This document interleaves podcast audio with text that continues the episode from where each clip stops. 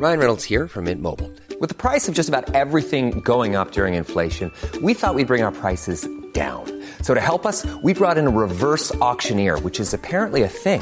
Mint Mobile unlimited premium wireless. Ready to get 30, 30, bit to get 30, bit to get 20, 20, 20, bit to get 20, 20, bit to get 15, 15, 15, 15 just 15 bucks a month. So, Give it a try at mintmobile.com slash switch. $45 upfront for three months plus taxes and fees. Promo for new customers for limited time. Unlimited more than 40 gigabytes per month. Slows. Full terms at mintmobile.com. The FT. Why is it, readers often ask, that I never write about good corporate communication, but serve up an unvaried diet of bad? There are three reasons for this. The first is that the negative is deeply rooted in my psyche. The second is because most of us like reading about guff as it's funnier and makes us feel superior. And the third is an almost complete absence of supply of the good stuff. But for one week only, I'm changing the pattern.